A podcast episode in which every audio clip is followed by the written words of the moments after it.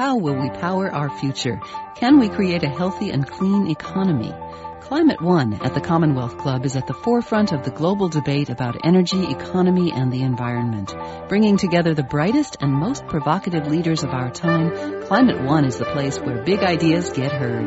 With thoughtful and insightful discussions on policy, business, science, and culture, Climate One founder Greg Dalton gets to the heart of the matter. It's our future. It's time to come together. Welcome to Climate One, a conversation about America's energy, economy, and environment. To understand any of them, you have to understand them all. I'm Greg Dalton. Today we look at news coverage of climate and environmental stories in Asia, Africa, and Latin America.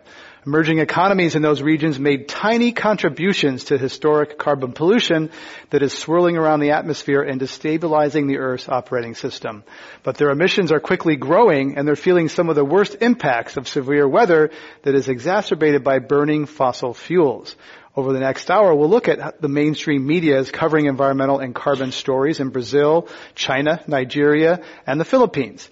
Joining our live audience at the Commonwealth Club in San Francisco, we're pleased to have with us three journalists and a media watchdog from key developing countries. Imelda Abano is president of the Philippine Network of Environmental Journalists in the Philippines. Gustavo Faleiros is environmental journalist and Knight Fellow from Brazil. And Lican Liu is water director at Greenovation Hub in China and Michael Simire is deputy editor of the Sunday Independent in Nigeria. Please welcome them to Climate One. Welcome. Thank you. Uh, thank you for coming. Um, I'd like to start with each of you uh, introducing yourselves and telling us a little bit about how you came to the work you're doing. Uh, Gustavo, you worked for Valor uh, Econômico, a main business paper in Brazil, and tell us how you came into the environmental beat. Well, this was back in 2001 when I started there. I was fresh out of the college. So I was basically doing financial journalism and there was no many people dedicated to cover the environment. So as the junior of the newspaper, they just saying like, go there and do that environmental thing. And so I was, uh, in the end, I felt very lucky because I got very passionate about the the issue. So I started doing the, the climate coverage mainly because at that time there was a lot of the discussion about the, the, the CDM, the um, Clean Development Mechanism coming to Brazil. But I end up dealing with the, uh, with the forestry issue, which is uh, greater in Brazil. Let's say the big issue for environmental coverage is deforestation. So uh, I end up working much more with uh, the Amazon issue, which is my main subject nowadays. And you founded the Amazon Communications Network. Tell us about that. Yeah, well, it was a network uh, in a in a sense that we felt that we needed to reach out not just journalists from Brazil, but from the other countries. The Amazon basin is uh, is shared among nine countries. So uh, this was in a in a digital an environmental digital news uh, agency. It's called O Eco so we started a project which was uh, reaching out journalists in Guyana, Suriname, Colombia, Peru, and, and producing news in English, Spanish, and Portuguese to discuss how the, the, the Amazon is, is, is, shared among, like the resources are shared, the problems of deforestation, mining concessions. And most recently we launched a new project which is called InfoAmazonia, which is more like a database of the, all the stories that were produced by this network of journalists. Excellent. I'm sure we'll come back to the uh, Amazon at some point during our conversation. Uh, Lican Liu, you were a television reporter, and now you help educate reporters and wear lots of different hats. Tell us how you uh, came into that. Well, I used to be a uh, TV reporter uh, more than 10 years ago. Uh, but then, after several years, I joined Greenpeace as a media officer and then campaigner. So I stepped in the circle of green groups. Uh, I now work with uh, EJN, Earth Journalism Network, as a China's coordinator for several small projects there. We train uh, Chinese journalists. Uh, we organize uh, salons, workshops, uh, field trips, uh, etc., to help you know, to uh, to help Chinese journalists to get more professional. Um, now we have some exchange field trip uh, between China and the Southeast Asia countries for Chinese journalists. Uh, well, it, it, it, it, it actually is a good thing to see that uh, we have so many projects focusing on environment, especially uh, from my perspective in China, because everyone knows that China is facing a very severe environmental problem, uh, not only in China but uh, internationally. So I hope that uh, in the future we can do more within China and uh, with international colleagues. Thank you. Imelda Abano, you uh, wrote a journalism award a few years ago and then founded a, a journalism network. Tell us about how you did that. Well, um, I covered um, environmental degradation in uh, one of the eight wonders of the world, the Ifugao rice terraces in the Philippines. And then I was covering health issues and women's uh, issues uh, that time. So I wrote about environmental, and angled it on environmental issues, and it won the IUCN Asia uh, Reuters Media Award category. That's way back in 2002. So that started my career as an environmental journalist. And then what prompted you to, to start the network? Well, we started the network way back uh, uh, in 2003, uh, 2010, with the assistance, of course, of a bigger network, which is the Internews Environmental Journalism Network. So, uh, with their assistance, we formed this, we created this Philippine network of environmental journalists, uh, which have like more than 100 um, uh, members right now, and our goal is the, to increase the quality and quantity of environmental reporting in the Philippines. Because as you know, the Philippines they they call us like the laboratory of natural disaster. So we have the volcanic eruption, typhoons. We are visited like 20 typhoons average a year and flooding, sea level rise. So you name it, we have it. And of course, yeah, we, we really have to be part of the solution. So we want to increase our tribe on environmental journalism. We'll come back to floodings and things in the Philippines shortly. Uh, Michael Simire, you started the Environmental News uh, Nigeria uh, in 2012. So tell us how you came to, to this beat in this profession. Okay, I, I actually studied urban planning at the university. In the early 90s, I um, got into the Guardian newspaper. They wanted people that studied in, uh, to be more or less specialized. So we, the desk was quite exciting. We had an architect, I'm an urban planner, an estate manager. We were on the desk. We virtually initiated, we started this um, environmental journalism in Nigeria, and it grew from there.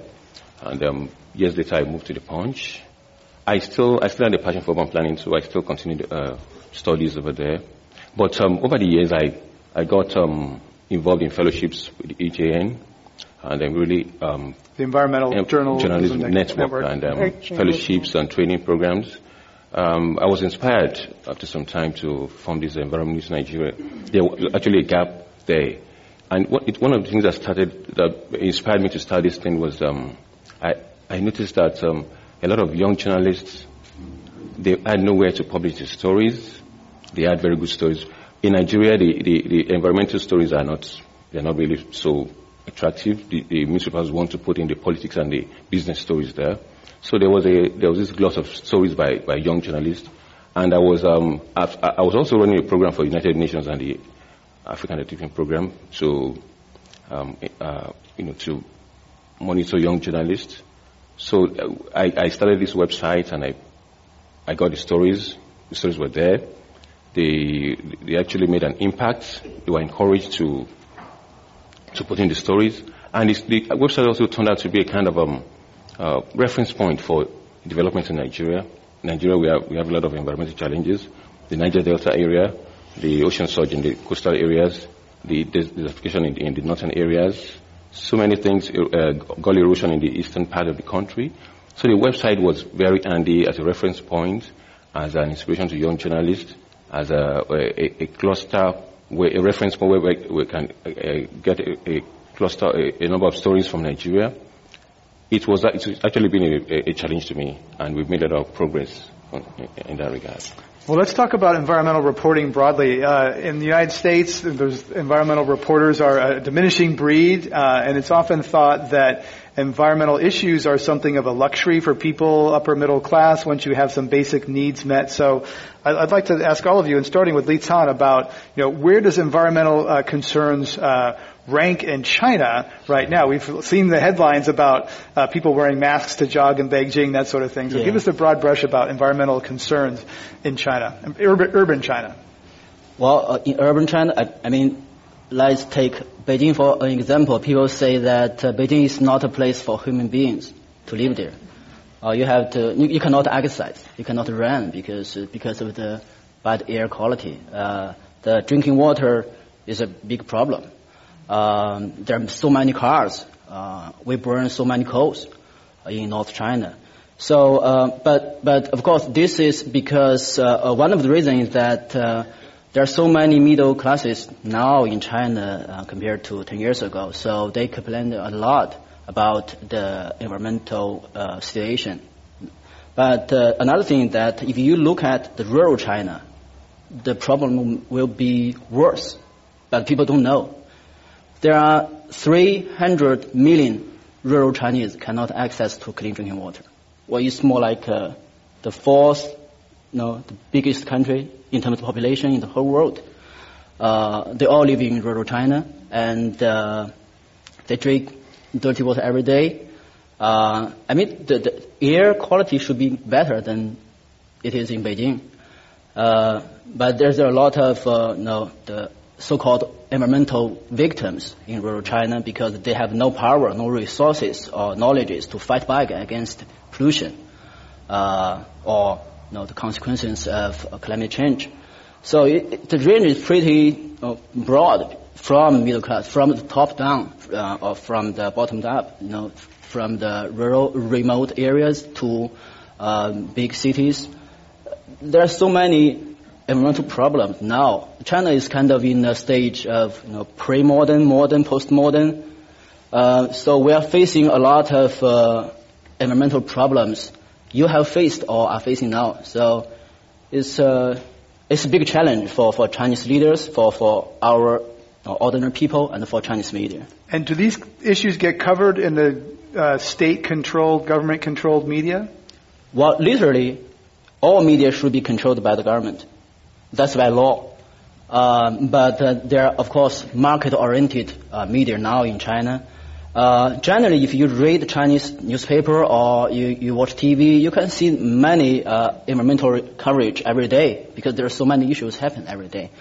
Um, but there is, everyone knows that there, there is kind of a censorship. So if some real big environmental accident happened, uh, the propaganda department will issue restriction order uh, to you know, to media, uh, not allowed media to you know, cover certain issues. But generally speaking, environmental issues are not that sensitive, so we can still report a lot. Yeah. Gustavo Faleiros, I'd like to ask you also whether the environmental concerns get broad coverage. Is there censorship or is there just sort of market neglect? They don't sell newspapers, so they're not in there. No, I believe we have a good coverage in Brazil. I, I see uh, uh, newspapers, and that's, a, I think, a, a, problem of the media and TV not investing so much anymore. There was a good moment in 2007 with the climate change discussion, IPCC. I, I think there are some studies which uh, show that in Latin America, Brazil was one of the countries who have more coverage, like constant coverage. And but besides that, we do have a, a good coverage right now of the development plans of the of the government in the Amazon because the energy sector now in Brazil is moving to the Amazon. It's like like the last frontier on energy is occupying the rivers of the Amazon.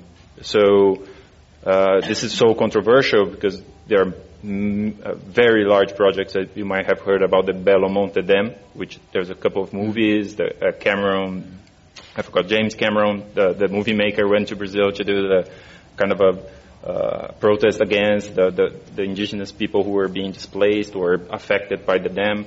So there's good coverage on these large projects.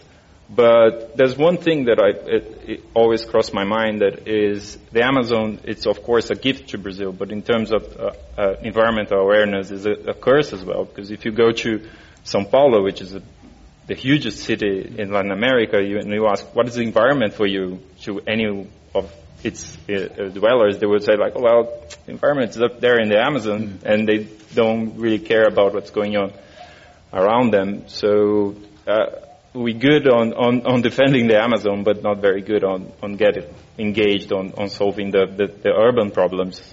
I think that's the main issue right now on, on the coverage as well. There's, it should have much more coverage on, on the urban problems, waste, uh, water management, and, and pollution. So environment means trees and endangered species rather than ecosystems and parks and urban issues not connected directly to mm. their lives. Yeah. yeah. Uh, Imelda Abano, let's ask you about uh, whether environmental issues get coverage and uh, whether the uh, climate is connected to some of the floods and the severe weather that the Philippines has experienced. Yeah. You know, by the time you step out of your uh, house, you can see, feel environmental impacts. The water not that clean, you know, we lack um, electricity supply in the rural areas. And um, the media coverage is not really uh, as prestigious as the other bit, like the technology sector, you know, the politics, and of course show business, especially now that we have these midterm midterm elections in May. So it's it's we we are the coverage is improving, but the, the improvement is very slow. But it's not the best career path for a journalist, is what you're saying. If you want to make it to the top as a journalist, you don't pick environment. You right. pick celebrity or, or, or tech or something else. Um, Michael Simire, Nigeria, huge energy producer, oil exporting country. I would think that environment would be a pretty big issue there, flaring and everything else. Is that it true? Is, it is. It's a big problem. The uh, Niger Delta area, very notorious. A lot of um, pollution virtually every day. There's an, one spill or the other. Um, the gas associated is uh, flared. And we have these um, very active um, civil society uh, organizations, and they actually carry the press along very well. And um, it has actually made our job very exciting. We um, we key into to the development because we have no we have no option because it's a major disaster area in that part of the country, and um, we we've been following it regularly, and the government uh, has not helped matters. They keep on shifting the date to to stop the uh, flare out, and um, anytime there are spills, the the, the state-run media don't tell all the truth, so it's not left for we the the private um, media to go down there and say the way it is, what is actually on ground. Let's talk about climate impacts in your countries. I mean, some of the developing countries have uh, uh, experienced some of the most severe climate impacts, and perhaps we can start with uh, uh. You know, floods in the Philippines, uh, pretty epic floods. You're, you're getting a lot of uh, unwanted water, at least not in the times that you're used to getting it. So tell us about the climate impacts and floods.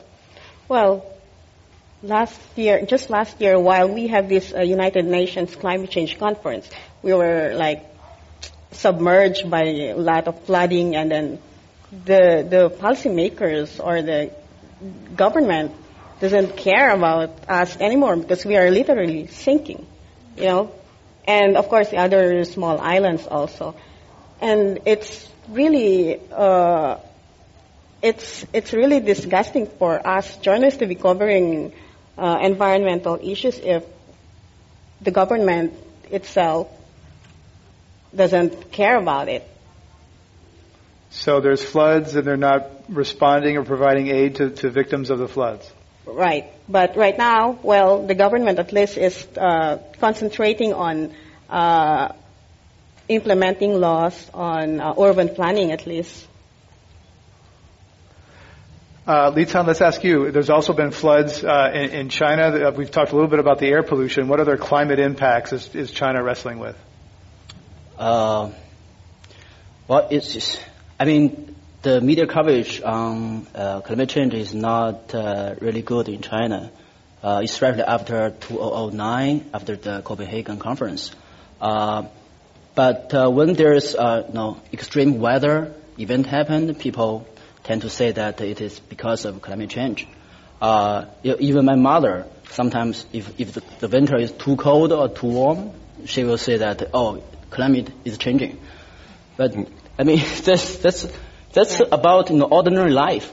Uh, but usually, because China is a country where a lot of floods happen every day and the drought happen every, uh, every, every year, not every day. So people tend to think it's, it's a natural thing. Um, you know, we don't uh, really think it, it, it is highly related about uh, related to climate change. So it's hard to you know, to, to tell uh, people that uh, no climate change is it's just there. Are there clim- hardcore climate change deniers like there are in Washington D.C.? I mean, they're a special breed. Yeah, I, I mean, believe so. I believe so, but maybe not in the government. But uh, no, ordinary people, they just don't. It, they think it's too far away thing. I mean, it's not a urgent thing. So it's the opposite of here. Gustavo, are there hard, uh, climate change deniers who think it's a conspiracy or made up? Well, there are some, but I, I, I think in Brazil they're not so strong. I mean, like it was uh, even an, um, a subject of a study by um, the Reuters Institute of Journalism in Oxford. Uh, they tried to map skeptics in developing countries, and it seems that Brazil has not very loud ones. Um, we get we have very good scientists on on on climate issue, and that's why I think uh, they get much more attention. And and these scientists are specifically showing the impacts of of climate on on the Amazon, on the uh, which might have heard about the savannization of the Amazon, the Amazon becoming a savanna, much more uh, dry than than the conditions which allows to be a rainforest. So the fact is in 10 years, we had two droughts that never happened in 50 years before. It was 2005 and 2010. And they're saying it's going to happen this year again. So if it happens this year again, it means like you have three record droughts in, in less than 10 years, which used to happen in a historical pattern. So there's a lot of attention on this thing. Same thing with floods or uh, landslides, mudslides on, on the coast of Rio. The coast of Rio is known by being very beautiful because it's very dramatic, but it's very steepy, and a lot of people living there, maybe they should. but the fact is like there's historical rains creating a lot of deaths, and, and there was 800 people dead two years ago because of a major rain, which also was considered historic.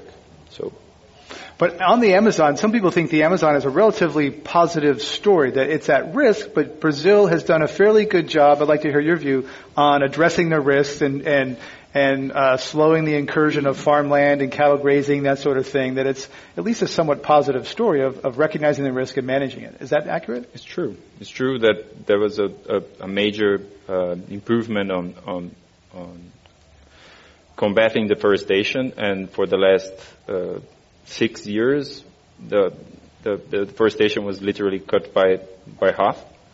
And this is happening in Brazil, and, but I, I don't think this should put people in a glorious mood because there is a lot of things happening linked to Brazil, which is, for example, uh, roads that are being built to connect Brazil to Peru, driving much more gold mining.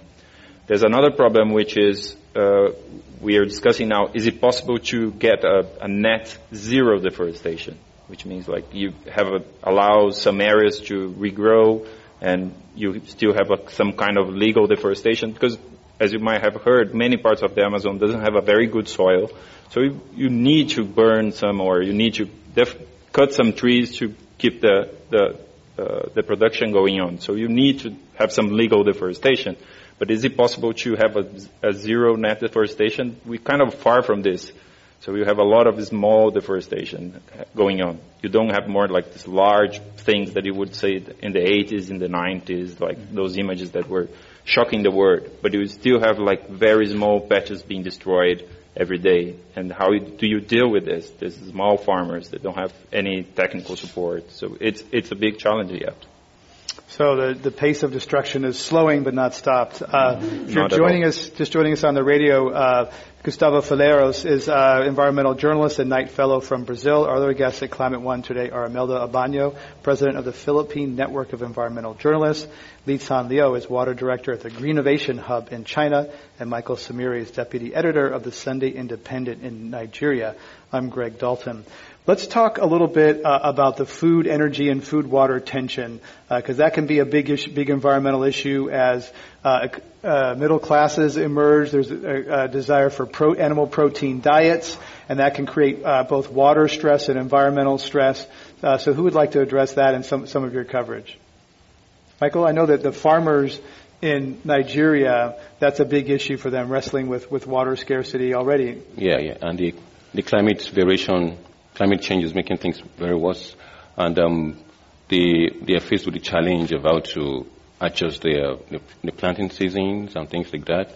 And um, eh, the, eh, the media has, has been of, of uh, you know, of help in recent years, and I, uh, most of my reports have actually focused on adaptation and um, so the, dealing with the impacts of climate change. Impacts of climate change, for, for, so that they can make changes and know what to do, how to adjust, you know, and to still be relevant in your, in, in their work.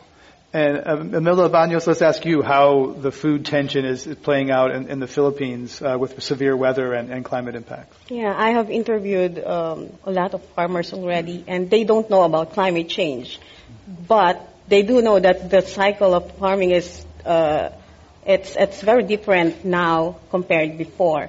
So I think the impact there is that um, where the food supply is getting scarce and scarce with like, for example, in the Philippines only we have like 95, more than 95 million population. It's really hard for them to produce more with this kind of uh, extreme and erratic weather. Is that affecting food prices? Yes, of course.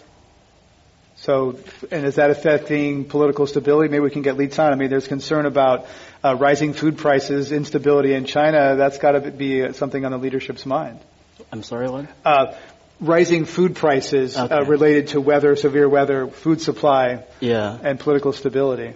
Yeah, you know what? We we import a lot of uh, corns or soybeans from the states. So, so uh, I mean, uh, because because it, it, it is cheaper than uh, produce it in China. And uh, we buy a lot of land in Africa now to, to, to develop agriculture. We, uh, you know, we have to grow rice there. Uh, we raise uh, poultry and pigs, you know, uh, cows there to make milk, to make meat.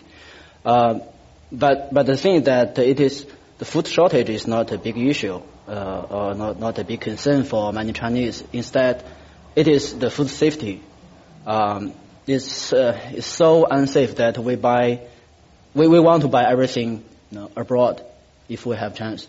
So it's uh, really a, uh, I mean, it, it caused a problem in Hong Kong and in um, some other countries right now because of the infant milk and powder, something like that. Uh, so no. deliberately tainted with chemicals, right? Yeah, yeah. We uh, we just scared because of the food safety issue, because of the pollution, something. And in Hong Kong and Beijing, you see start to see a little bit of organic food developing and some kind of awareness of the connection about getting things closer, things that are yeah. sort of good, good for the uh, personal health yeah. as well as environmental health. Let's talk about that. Is that something that's obviously it's a premium in the United States that uh, are considered a luxury by many people? What's it like in a developing country like China or Brazil or the others? Well, it's still luxury. I mean, only in upper middle class can afford the price of those organic foods. Know, it's not uh, for everybody in China. It's uh, it's just uh, it's still developing. More and more middle class in China now are you know, seeking those kind of foods uh, around their cities, but uh, the, they can we cannot just find so many good uh, soil for them because you know, many percentage of the soil have been contaminated. So it's very hard you know, for many ordinary Chinese to to get the, those safe food.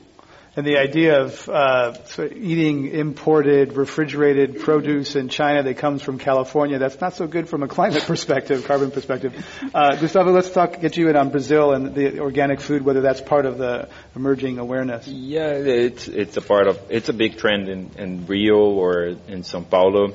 And I think it's, it's going to be uh, more and more because I think it's going to be a, as a, uh, a local uh, production because you have to remember that uh, Brazil is one of the countries which is more linked to the, the world trade of food. So sometimes your sugar just double the price and you don't know why and it's just because they decided to export more sugar than sell inside of the country and this applies for many things like meat because then the, the soybean price went up, and so and it affects the whole the whole market. So I, I've been experienced myself in São Paulo. That's getting much more affordable to buy organic food or local production than going to a, a major supermarket chain. Uh, you mentioned sugar. Obviously, a lot of people associate uh, sugar with ethanol in Brazil, mm. and actually, people can actually dial. I believe at the pumps, mm, yeah. you can actually blend your fuel in terms of how much ethanol, how much gasoline. Uh, but you have some concerns about that biofuels have softened recently because of electric vehicles. Let's talk about that.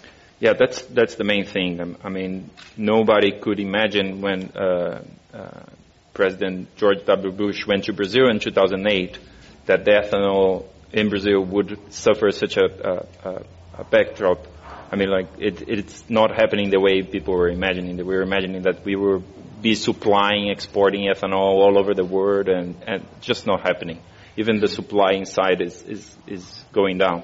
And it's surprising because they started producing these cars in large quantities. Most of the cars now that are sold in Brazil are uh, uh, double fuel, but the supply of, of ethanol is just not reliable because if the price of sugar is high, so the mill who does ethanol does sugar as well. So it's much it's better to sell sugar than sell ethanol. So it's a complicated issue. Uh, the government, uh, the current government, has to be blamed by what I've seen because they've been controlling the price of gasoline. So the gasoline is cheaper as well than buying ethanol in, in, in like comparable terms, like the efficiency for the car in terms of economics. So nobody would imagine that a, a, a sector like the ethanol sector would suffer such a, a backstep so soon. So the government, if I heard you correctly, is keeping the price of gasoline low, but allowing the price of sugar to go up. Yeah, well, the price of sugar is market price. And, and, and the gasoline price is controlled by Petrobras, which is the state-owned oil company. Yeah, yeah. And, and, and the government to control the inflation because inflation is the major political issue in Brazil. And it might have seen now that we almost there, almost not, not big inflation as in the 80s, but almost getting these tensions that, that is going to hinder the political power. So inflation is the thing, and government tends to control gasoline to, to control inflation. So once you control gasoline, you're allowing people to buy more gasoline, which creates more pollution and hinders the ethanol sector. is just crazy.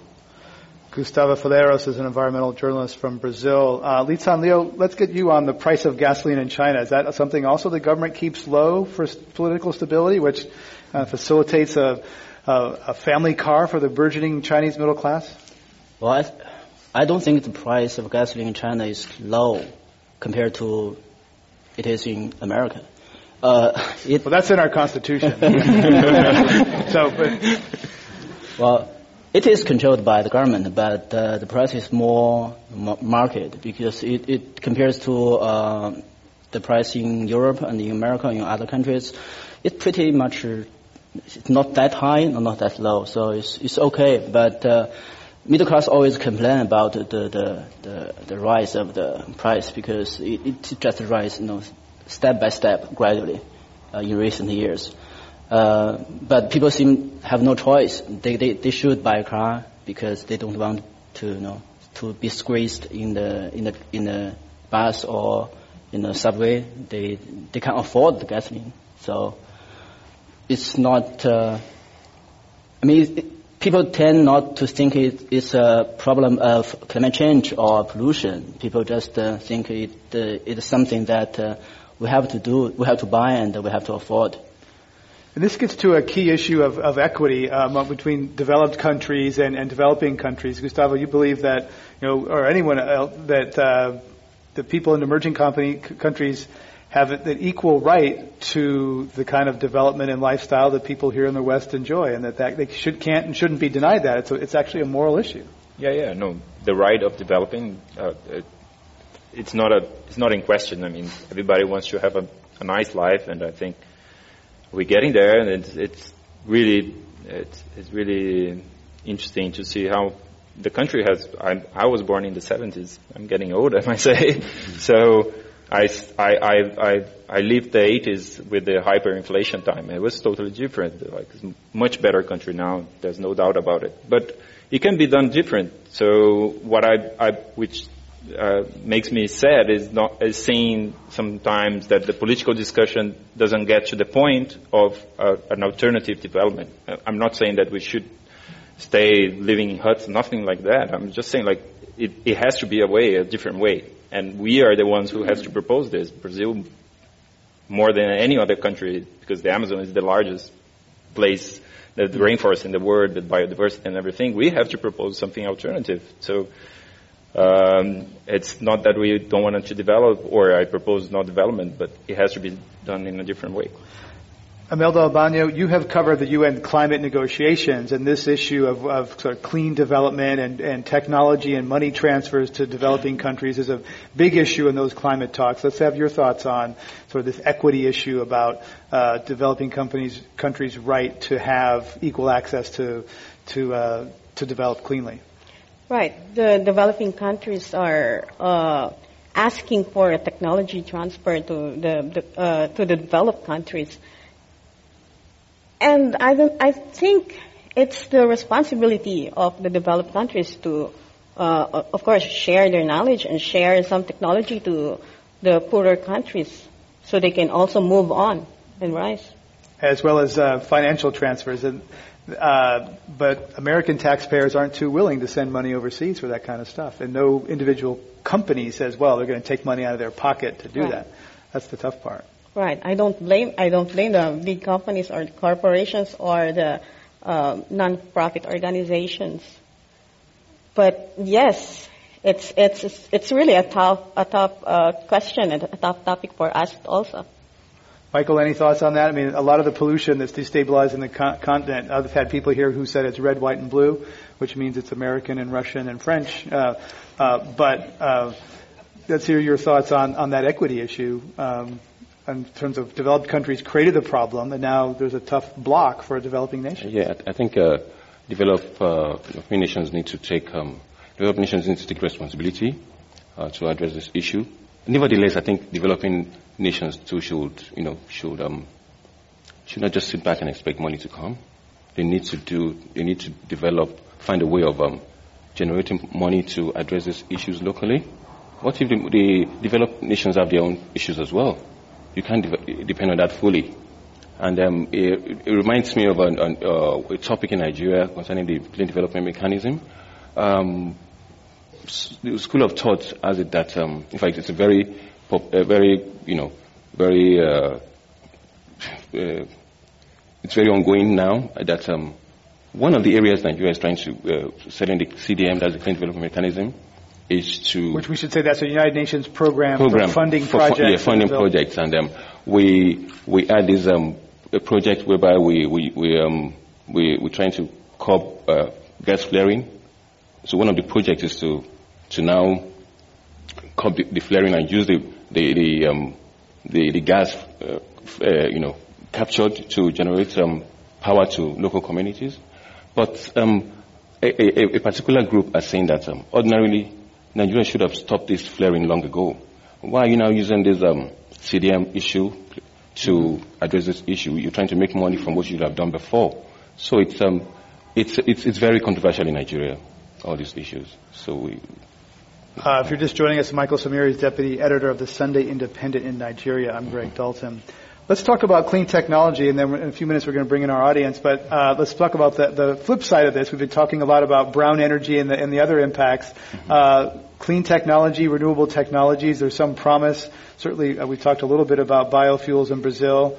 Um, you know, often people think that uh, China has a big lead on, on batteries and solar industry. So, uh, but there's been some bumps lately. But is that? Let, tell us about your coverage or your thoughts on clean tech in China, which well, if you ever heard that the the largest, the biggest uh, Chinese solar uh, energy uh, company just uh, bankrupt. So um, Suntech was which yeah yeah went bankrupt. Yeah, people think that it, may signal that uh, you know how how tough the clean technology market is. Uh, we we produce a lot of so-called clean technology products, but we use only some of them, and we export a really large part of the products to Europe or United States, maybe. Um, so I don't think, I mean, China is trying to do more in terms of uh, renewable techno- uh, technology or energy uh, development, but the thing that China is still lag behind in terms of uh, science, technology, and other stuff. So it is a big challenge for business persons in China and for Chinese leaders to, you know, to really you know, to do what they want to do uh, in terms of clean technology. Imelda, Imelda Abano, is there a clean tech uh, sector in the Philippines? Yeah, but we have not reached that uh, clean technology boom yet because first of all, we are concentrated on poverty issues, putting food first into the mouths of the uh, people there, then buying a very expensive solar panels like that. But we are, yeah, we are improving. We have these small hydro projects, wind energy projects also. Michael Simire, does any money from oil exports go to clean energy in Nigeria? Yeah, we, we are looking at it because um, we have a lot of uh, energy challenges, pollution, trying to, to control the uh, pollution from the energy, and um, we, there's a lot of projects going on. Uh, proposal at the proposal stage at different stages. We're trying to look, harness the the um, the the solar energy, the Sahara Desert, and several have been, have been brought up to, to harness this uh, potential. And we, we are really looking at several proposals in Nigeria. We're talking about news coverage of environmental and climate issues in Brazil, Philippines, uh, Nigeria, and China. You're listening to Climate One.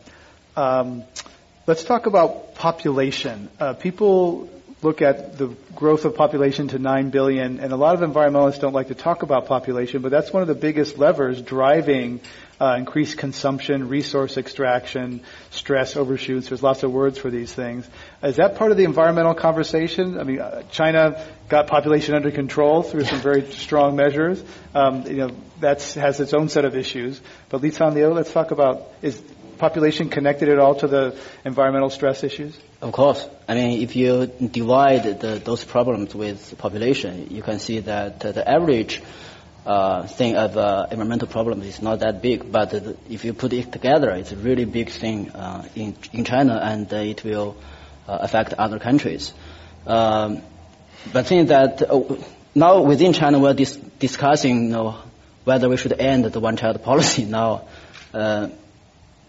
not because of environmental concerns, but because we think that uh, we we have you know to uh, make this policy for two decades, more than two decades. So uh, the China is getting older before it gets richer. So um, it may be a time to dis- for a discussion of uh, you know, the the the end of this policy, but it's still it's still in the air somewhere. Um, people tend to, to not to think that think a lot about population and with you know, environmental issues.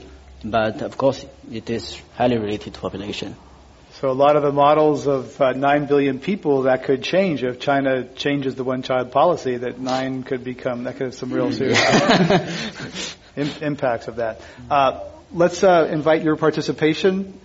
Uh, we'll put the microphone here. If you're on this side of the audience, please go back through that door. The line begins with our producer Jane Ann there, uh, and we invite you to join us for one uh, one part comment or question, and uh, we'll get you in here part of the conversation. Let's go to audience questions. Welcome to Climate One. Yes, sir. Uh, all right. Uh, my name is David Akana. Uh, I have a question to all the panelists. would you just want to share your thoughts a little bit with respect to the challenges that you have covering all these sets of issues that you have talked about? And uh, the world is right now at a critical junction whereby in the next two years we're going to be switching from the MDGs probably to the Sustainable Development Goals. What is it that the media needs to do uh, to be able to up its game and be able to participate in making sure that uh, it's actually playing its watchdog role as we move on to uh, post 2015? Thank you. MDG, the Millennium Development Goals. Who'd like to tell? Uh, Michael? I think the media should um, focus not only on the problems but also be, find a way of um, part of the solution. I think that is vital in this regard. That's my contribution. Gustavo, I, I think one of the, the challenges of this coverage is, is, uh, is that these are longer term commitments or longer term uh, result or impacts. So it's very difficult to, to actually create a momentum in a newspaper or with your editor or with your audience that these subjects are actually important. So, and tell the story of something that's going to be reached in 50 years. And so that's, I, I see one of the main, main challenges really to tell a good story with such a kind of a vague target sometimes. And there are a lot of process stories. The UN mm. process, it's complicated. It's a lot of how, how, and that there's, it's really tough to make that, those compelling stories. Let's have our next audience question. Welcome to Climate One. Thank you all for coming and sharing your opinions and insights with us tonight. I wanted to know in terms of international negotiations, we've always seen that cultural differences about how the climate is conceived play a major role in how different countries interact with the climate issue and end up having conversations about it. In the U.S., for example, we know that it's tightly linked to is this an economic burden or such. What I wanted to know is for limiting those sorts of misunderstandings, what would you think internationally is the least recognized cultural or conceptual framework of the climate issue in your countries that the rest of the world doesn't conceive of? Is it rural issues? Is it something to do with a particular subsection of the environment like in the Amazon? How does the climate get framed in your countries that the rest of the world doesn't recognize as part of your leaders' calculus? So how is the climate framed in your country that might be different than somewhere else? Gustavo? Yeah, I, w- I would say that it's mainly that the issue that you can have a, a big region in the country just drying out. And I don't think people might understand what does it mean. And I, I, I tell you how this would affect, and it's not just because you would lose uh, immense biodiversity, but you end up uh, changing the whole climate system of the region, maybe of the world. And there was just uh, uh, uh, one specific example here, which is was very funny. A few years ago, there was a major drought in Argentina. And so soybean production, corn production, really, really bad. And one day, the Clarín newspapers puts big headlines. It's like, it's Brazil's fault. It was like, and it was a great story. It was just explaining the science behind the, the, the rains of the region, which is like you have a, a, a blow coming from the Atlantic, pushing the moisture from the Amazon into the Andes, which comes down to the to the Argentina and rains in that region. So because of deforestation, these rains are diminishing. So I think that's something that is not being totally understood. Michael Simire, you also have thoughts about resource conflicts and wars that are climate related in Africa. Yeah, it's a, it's a very topical issue in Nigeria now. Um, we have this uh, a, a popular uh, lake within the uh, Sahara Desert called Lake Chad. It's actually shared by about four countries, Nigeria, Cameroon, uh, Niger, Mali, several countries. Are, on, of recent, over the years, the lake has really shrunk considerably, attributed to climate change and several issues. And a lot of um, people depend on, on, on, on, this lake, and the, the agriculturalists, the pastoralists, and all that.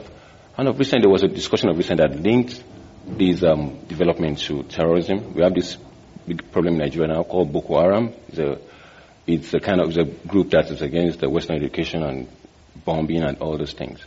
So there was a research. Um, they said that they found out that um, to a large extent, most most of a lot of youths that um, were engaged, they, they, were, they were living was tied to the lake, have become very idle and they were now susceptible to you know, influences by this, this um, uh, group.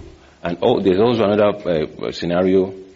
A lot of these pastoralists, these nomadic that, that move around, they don't have, they don't stay anywhere. They, they take along the, the cattle where they go, and the, the, the rivers are shrinking. The the uh, grazing grounds are disappearing. So they, they now move closer to farmlands, and they are, they can be very aggressive when they are resisted, you know, resist their, their, their cattle from feeding. So this is a major area that is affecting, you know, climate, we are tying climate change with uh, development, agriculture and all that. It's, it's, it's, a big problem. There's a movie out there uh, called Climate Refugees. There's also a book out there called Climate Wars if you'd like to look into more of either of those. Let's have our next question. Welcome.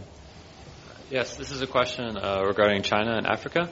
Uh, there's a significant amount of poaching going on uh, in Africa for horns from rhinoceros and elephant to go to markets in China and Vietnam. Uh, what role has the Chinese media played uh, in helping to expose this problem uh, and potentially combat it?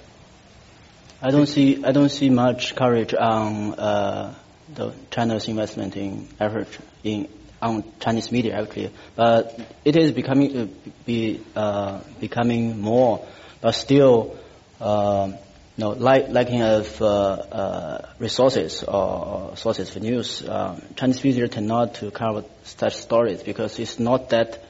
I mean, suppose that uh, there's a story about China's investment or its relationship with Africa, its audience does not care too much.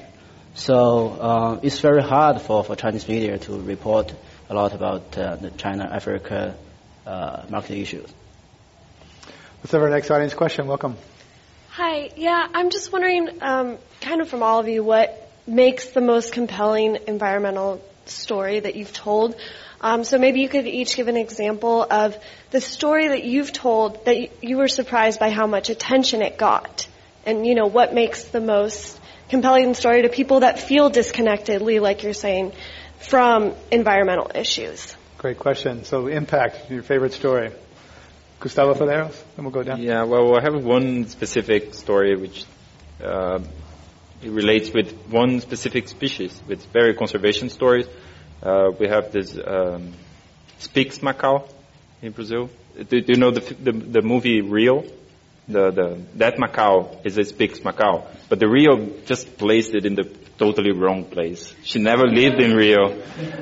I say she because we use it uh, uh, woman's name for it, but she lives in, uh, in more in the, the dry shrub uh, shrub area of Brazil, but is distinct in nature because of um, uh, traffic. But now there is a lot of effort to to bring it back, and this effort is done by the sheikh in Qatar.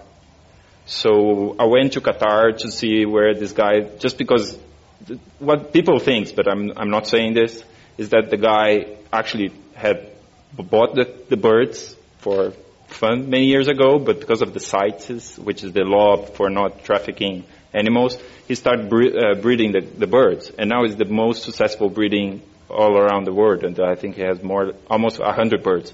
And he committed himself to bring the birds back to Brazil, and he bought a whole area of the land to to put the, the, the, the birds back. And so when I found out this story, I was like, that's an amazing story, and I told, and I got so many response of people some saying like it's beautiful that we might have this species back in, in, in the wild, but some saying like, what's this crazy sheikh once with us? And some get what he why do because why he has all of, all of the birds. And so it was an amazing response. Lican Liu, a story with impact. Uh, well, uh, I have a story about uh, one of the EJN fellows several years ago. Uh, he went to a uh, city in uh, middle China where there are many uh, polluting companies there. But the, the, the, deputy mayor told him that uh, there's no any pollution around this area.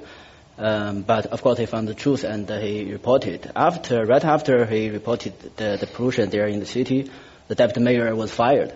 Uh, you can see the immediate know, effect you know, from, from, media coverage, even in China. It's, uh, uh, I mean, you, you, can find many good stories uh, every month in China uh, about environmental issues. Believe me, China is now a, the, uh, the, the gold mine of environmental stories. It is a lot every day. You can see. And there's actual a lot of protests and civil uh, disobedience. You can't protest, but you can walk around places, right? Yeah. Legally, we cannot demonstrate. We can uh, by constitution, but we, we cannot actually.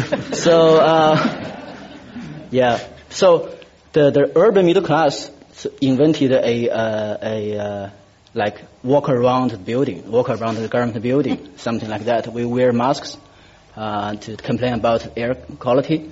Uh, so it's okay. I mean, the police is also breathing the, the air, so they, they will not do something about it. So it's okay to, to, to do something like that. So media, if there's no restriction order from the propaganda department yet, the media tend to cover those kind of protests as soon as possible.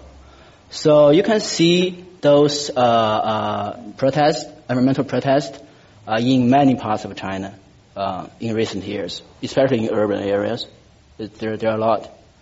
Imelda Abano, a story that had impact that's really memorable for you. I remember in 2009, I did a story about a fisherman. I was in a holiday actually. So, uh, well, I was walking along the beach. I saw those uh, fishermen coming uh, to the shore, and they catch nothing but a little fish like this. little fishes. So I just asked them, just curiosity. And then I did a story on the impacts of, of, of, uh, of not getting much uh, catch. And then actually the, the story was linked on environmental issues and climate change, like that. So the story actually uh, won the Asia, won me as an Asian Journalist of the Year. And then the impact of that is that the local government created a job for the fishermen and of course their, their wives for some livelihood in the community. So they're no longer fishermen, but then, okay. Michael Simire? Okay, uh, this, I, I remember this story.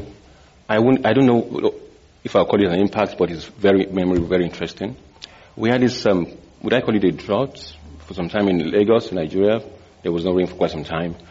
And somebody told me about a, a, farming community outside of Lagos. I went there. I spoke to this sort of farmers. They told me their challenges. There's no how how, how uh, they've they've planted. The ones they planted, they've not been able to. It's not growing. The plantings, they, they can't plant again because the, the rains have not come. Very good article. I, I was I, was I was about to write the article. Went a few uh, a few days later, then this heavy rain came to Lagos. It rained all day, all all through the day. It, it flowed, and it just occurred to me, why don't you go back to to this farming community? I went there. The story was the was the was another extreme story entirely. The, the, the, person that said he had no, there's no water, it was flooded, because he was, was forced to move to uh, a swampy land because, uh, when there, there was rather drought, because there was no, now everywhere was flooded. He lost everything. So I, I, I then I, I, got hold of another, another woman, a single mother, she put all her life savings into this project called Job for Rights Program by the Lagos State government. There was no, there was no rain. She lost about 300,000 naira from all her investments went.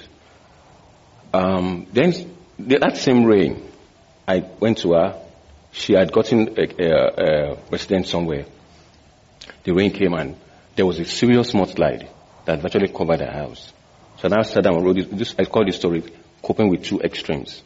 The first um, uh, scenario when there was no rain, and the, the, second when there was too much rain. It turned out to be a very interesting article.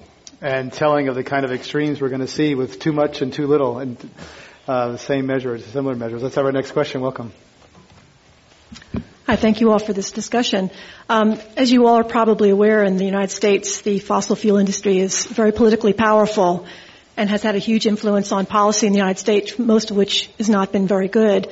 I was wondering, especially for Nigeria and Brazil, how, how your countries interacted with the multinational oil companies uh, I know Brazil, there was just some big um, incident with an, with an international company over a spill and whatnot. And Nigeria, I'm assuming most of, a lot of your oil is, is uh, uh, being drilled by international companies. I was wondering, how do they inf- influence your politics and your economy in your countries?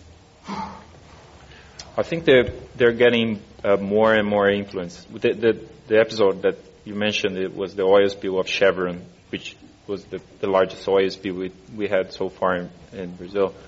And I think it harmed a little bit the reputation of international companies which are just getting to Brazil right now. Well, they're there for long, but getting in big time for the the, mm-hmm. the underwater, the, the offshore uh, exploitation. Uh, but n- not enough. So there's a lot going on. Actually, we have to see what is coming because it's a very, very unique operation. We're talking about exploiting oil seven kilometers down the earth. Like after you reach the, the seabed, still you go more seven kilometers and this is 200 kilometers from the coast. So you're creating a whole new operation. It's not helicopters, but because helicopters cannot fly 200 kilometers. So we're creating these bases of where they're going to fly helicopters and taking boats. So you see how much room for something going on wrong exists on this operation. So, and this is, cannot be done without international companies. Uh, Petrobras, the company, cannot do by themselves. So they're partnering with BP, Chevron, all the, the big guys for doing this. So let's see. Michael Simire? So they, they, are very vital in Nigerian economies. Basically, uh, depends on oil, uh, crude oil, petroleum, and the big oil firms are there, of course, Shell, Chevron, of course, they shape the policies. The government needs needs them to, to get out this uh, crude oil. But the, the, the, downside of it is the, the, the pollution issue. There's a lot of spill, spillage. There's still flaring a lot of gas. That is just the downside of it. And and we're not still refining the, the crude oil. We, we take it out of the country and bring it back, and it's now very uh, expensive uh, petrol. So that, that's the issue. It's, we, we, it's vital for the Nigerian economy, but there's a lot of pollution going on. Are you saying you'd rather have it refined in the country? Because that would be dirtier refineries in your country. Well, uh, it would be cheaper, and um, uh, politics and whatever is not making the refineries to work somehow. Let's have our last audience question. Welcome. I'm actually just following up on that question. You all live in countries where oil companies, foreign oil companies produce oil and natural gas or have operations. And I'm actually curious as to the impact of foreign oil corporations potentially on your reporting. Do you face challenges in trying to report on those companies and their activities? I, I am. I have a, a good example. Um, we, I talked about the CDM projects earlier Clean we, development, uh, clean development mechanism project earlier. We um, one one or two oil companies are involved in one of them to gas capture and um, a gas that is usually flared will now, now be captured and um, used to generate um, power to local communities. Well, some time ago we decided that okay, let us see what is happening because they are officially, officially they are approved by the UNFCCC, that's UN uh, uh, Climate Change Climate Change Convention. We uh, we okay we said okay let's go and look at what's really happening. Officially, they are they are, they are approved CDM projects.